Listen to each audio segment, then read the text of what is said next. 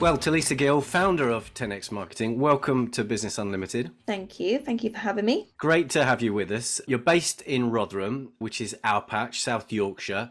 Yeah. Want to find out a little bit about you, about what makes you tick, go back in time and understand what led you to be the founder of 10X Marketing, and then we'll bring it up to date and then we'll look forward to where the business is going. But tell us about you, first of all. Who's Talisa and what led you into the marketing industry?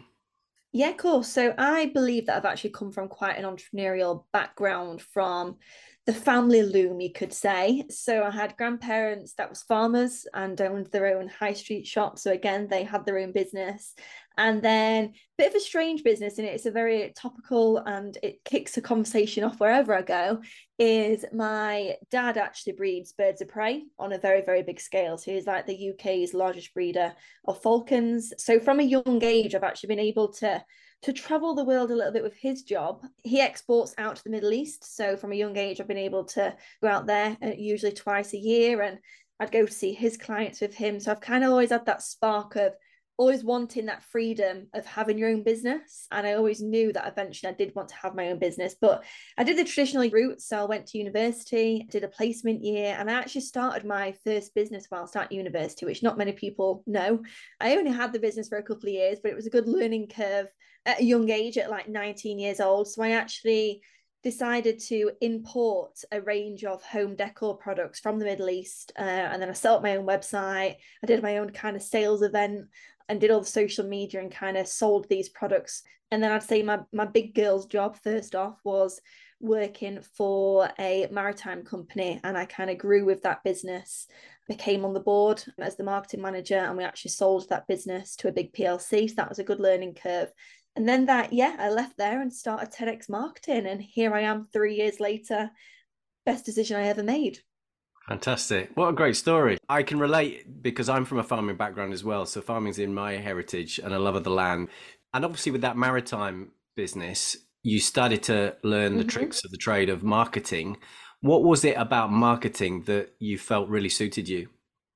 I think it's more the creativity aspect that I loved. I mean, my partner always says to me, I'm a marketer's dream, from being a consumer. Like, I take in all sorts of marketing, but I learned from it as well. So when I was at university, I actually studied an international business degree. So I didn't specialize down in marketing straight away. I then specialized down into global marketing. It was the area that I found the most interesting. I'm not a financy numbers girl at all. That's the area that I hate as a business owner. But the creative aspect of creating exciting content, being very visual in the design and the words, was kind of the area that I loved of marketing. So when you decided to set up 10X Marketing, there's a story there, obviously, as to why the name. What were you thinking then? Where did you think you would specialize? What did you think your unique selling proposition would be in what is quite a busy marketplace for marketing agencies? Yeah. What was your thinking as you set the business up in terms of how you would grow, what your vision was at that point? Yeah, so funny story. There was two kind of reasons why I picked the name. One is originally when I first started the business, I had 10 areas of marketing or services that I offered out as a business. I don't now, but I did when I started the business, because I think you kind of niche down a little bit as you grow and learn the industry. But I also loved the fact of, like, I could guarantee people that I'd like 10x either their amount of followers or leads, clients. I was really, passionate about trying to work with the marketing strategies to 10x whatever that goal could be. So again, I love that side. And another reason actually is whatever I did in terms of big pillar pieces of content, so whether that be a blog, an email, a lead magnet for clients, I could repurpose that into 10 different ways as well. So that was another kind of strategy. So a blog can be repurposed down into, social media posts. It could be an email signatures, an email campaign, a newsletter, a video clip. So I always kind of brought it back round to 10xing whatever we was working on together. But where I've kind of took the business in a different direction, I now class ourselves as content marketing experts. So what we do is we really specialize down in creating educational, emotive, and entertaining organic marketing. But I don't touch anything now in the paid world. I leave that to the experts. I don't really do much of the technical SEO either. So I just want to help people tell their story and take their audience through a journey to hopefully convert them into a lead and then into a customer or a client as well. And what do you mean by the word organic? Because if anybody hasn't heard that term, even content marketing, how would you deconstruct that and really spell out what those mean? Yeah, so organic is using three methods of marketing. So that might be creating social media posts. So you're not putting any money behind them. You're not putting any paid ads or budget behind. And it can be email marketing as well, because obviously you might have to pay for your email platform, which is the tool, but you're not actively having to pay for like ad spend like you do on Google and things like that. So really putting organic methods in front of their audience as part of what I class as like inbound marketing. So it's talking to your audience and getting them warmed up to actually come to you when they want the product, rather than you trying to find that audience by like a telemarketing kind of route. So you're really getting the customers to know who you are, like who you are, and trust who you are. So when they eventually do want that product or service that you're offering, you're at the forefront of their minds, and they come to you first because they see you as the leader, and you've been in front of them a lot, and they've started to like who you are, engage with your content, and hopefully that, you know, convert them into a client as well. I think a lot of businesses think marketing is this mysterious thing that they have to outsource and they don't fully understand it. What would your simple definition of marketing be? Ooh, a good question. So for me, for marketing, it's telling, you know, your business into a story for your audience. So it's speaking to the right target audience with the right messaging, whether that's on a website, on a social media platform, through an email. It's, you know, learning about your audience and knowing where they hang out and what messaging and promotional aspects you can put in front of them at the right time. Very good. And of course, for a profit, hopefully getting a return on your investment into the number of customers that you get from it. Oh, yeah, you've 100% got return on investment. A big learning curve as well, though, for marketing is different levels to marketing. So you've got to look at your brand awareness, you know, as at the beginning as well, and obviously pull them down that pipeline to hopefully become a client. And in that 3 years since you started, you've grown quite quickly. Tell us about what that journey of growth has looked like and the team that you've now grown as well. Yes, we've now a team of 6, all women, which didn't actually plan for it to be, you know, women-only business when I first started out. It's just kind of been luck of the draw and who's been right for the job at the right time. But we are 6 women. It is a remote-based business still, so I've not had the need yet to have an office and have that kind of extra cost, which has been quite nice in terms of being able to grow the business financially a little bit easier. But yeah, we've got over 30 clients now. Most in the UK, but we do have an odd client that is in the Middle East, and we've had a few that have been based in the US as well. My goal is to become more of an international based company, because obviously that's what I did my degree in. It's what I've got a passion for in terms of the traveling and working with different cultures and different marketing industries. But yes, we've done quite well in the last 3 years, and I can't wait now to see. Now we're over that big hump where they always say after 3 years, once you've passed that, it should become a little bit easier. And to be honest, I've not really found massive challenges. It's quite, you know, it's been a nice steady growth. But what I've tried to focus on is always putting that kind of growth back into the business, into the resource of the team, because they're the experts. And, you know, it's a resource-based business. So we've got to have the right people who can deliver the right content. The most important thing for me is making sure the person's the right cultural fit. They've got to, you know, they've got to meet all our values as a business and work collectively, you know, together in a really nice culture, because that's, you know, one important factor for me as a business owner to lead the business forward. And how would you summarize that culture as part of your USP?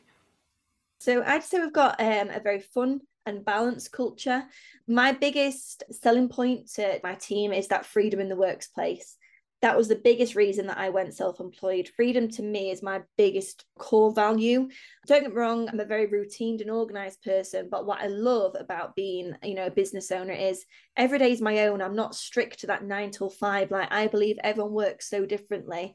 I've got people in my team that are bright-eyed and bushy-tailed at 6 a.m. and I've got people that are bright-eyed and bushy-tailed at, you know, 8 p.m. in an evening. And I want people to have that freedom in the business to work the times that work best for them. You know, I don't want people to look back when they're 60 years old, ready to retire, and think, I've hated my working life, all I've done is work. There's got to be that balance of the work and play culture, which I really try and instill within the team as well. Very good. And what about lessons in the business of business as you've grown? I mean, you mentioned at the beginning, you don't like numbers. You can't ignore numbers if you're a business owner. So that aside, what other lessons do you feel you've learned? How do you feel that you've grown as a businesswoman during this last 3 years? I'd say always stick to, you know, your values and your culture and why you started the business. So I'm quite passionate about coming back to that on a monthly basis. So that's been a really good learning point. But away from that, I'd say get a business coach. So someone like yourself, Tim, that's helped me incredibly, because it's always nice having that other person that's at the end of the phone for questions that you might have. I mean, if you've never done it before, you've never done it before, and you don't know what you don't know. So it's really nice having that piece of advice along the journey with you. So I'd always recommend someone to get a business coach. Develop a culture that you love yourself first. Don't think about others. Do it for what you and your purpose is on why you've built a business, and enrich that amongst the team. And then also don't forget to stop developing yourself as well. So you might think you've kind of got it all as a business owner, but you've got to keep going with that self-development journey. And obviously, again, pushing that through the team and making sure everyone's becoming their best self within the business as well. So they're definitely lessons that I've kind of learned along the way. I mean, it's always been a roller coaster, as I'm sure it is for many business owners. There's been, you know, times where you think, oh my God, can this get any worse? Or you might have a sleepless night. But overall, I feel like the journey has been incredible. And I don't look at the last 3 years of anything more than positive and the best decision that I have, you know, ultimately ever made. Brilliant. And what have you learned about yourself in that journey? I'm an incredibly organized person, which everyone says to me, which is a nice factor to have, but definitely that. I've got to have a routine as well, because once I'm out of that routine, it's very, very hard for me to stay motivated. The first couple of years, it took a lot of my time, and I couldn't go anywhere without my laptop, which was a very, very bad habit to have. But I'm sure most people have that in the first few years, because ultimately it's you that's growing the business forward, and you're at the forefront of the business that everyone seems to come to you. But I'd say now, over the last year, now I've got the right people in the right seats, and I've got a really sustainable team that I can trust wholeheartedly with the business. It's now enabled me to have a little bit more me time and get more of that freedom, which was the reason why I started the business in the first place. And I'll always say to people, anything could change next week. I could have 10 clients that leave. I could have 2 members of staff that leave. And that means that I'm back in the business on a mega scale. But I do really try now and embrace the culture of having that freedom and having my day routine to how I want that to be. And if you had to start the business again 3 years ago, would you do anything differently than you've done over the last 3 years? I think one aspect is probably spending more time on my personal brand before I started the business. And only one reason for that is I feel like now, looking at the personal brand space and how big, you know, influencers can be and core thought leaders in an industry, once they've got an audience already about talking what they're passionate about, any business they set up and any paid product or service that they offer is a lot easier to sell and grow at than it is just starting from a pure scratch. But ultimately, I guess another one would maybe not starting with the 10 aspects of marketing and trying to stretch myself too thin.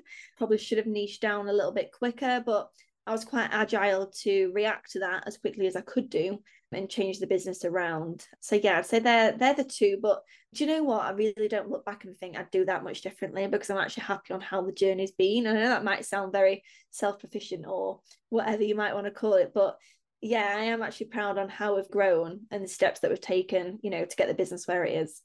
That's really good. I suppose the question then, to bring it towards a close, is what will it look like in 5 years' time? What will 10X Marketing look like in 5 years' time? And where will you be in that journey in 5 years' time?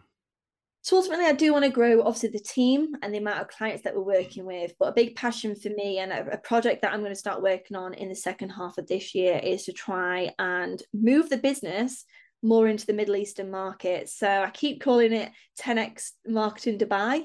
I'd love to kind of have more clients out in Dubai. It's my favorite place away from home. That comes a little bit from my dad's business and being able to travel out there for a long time.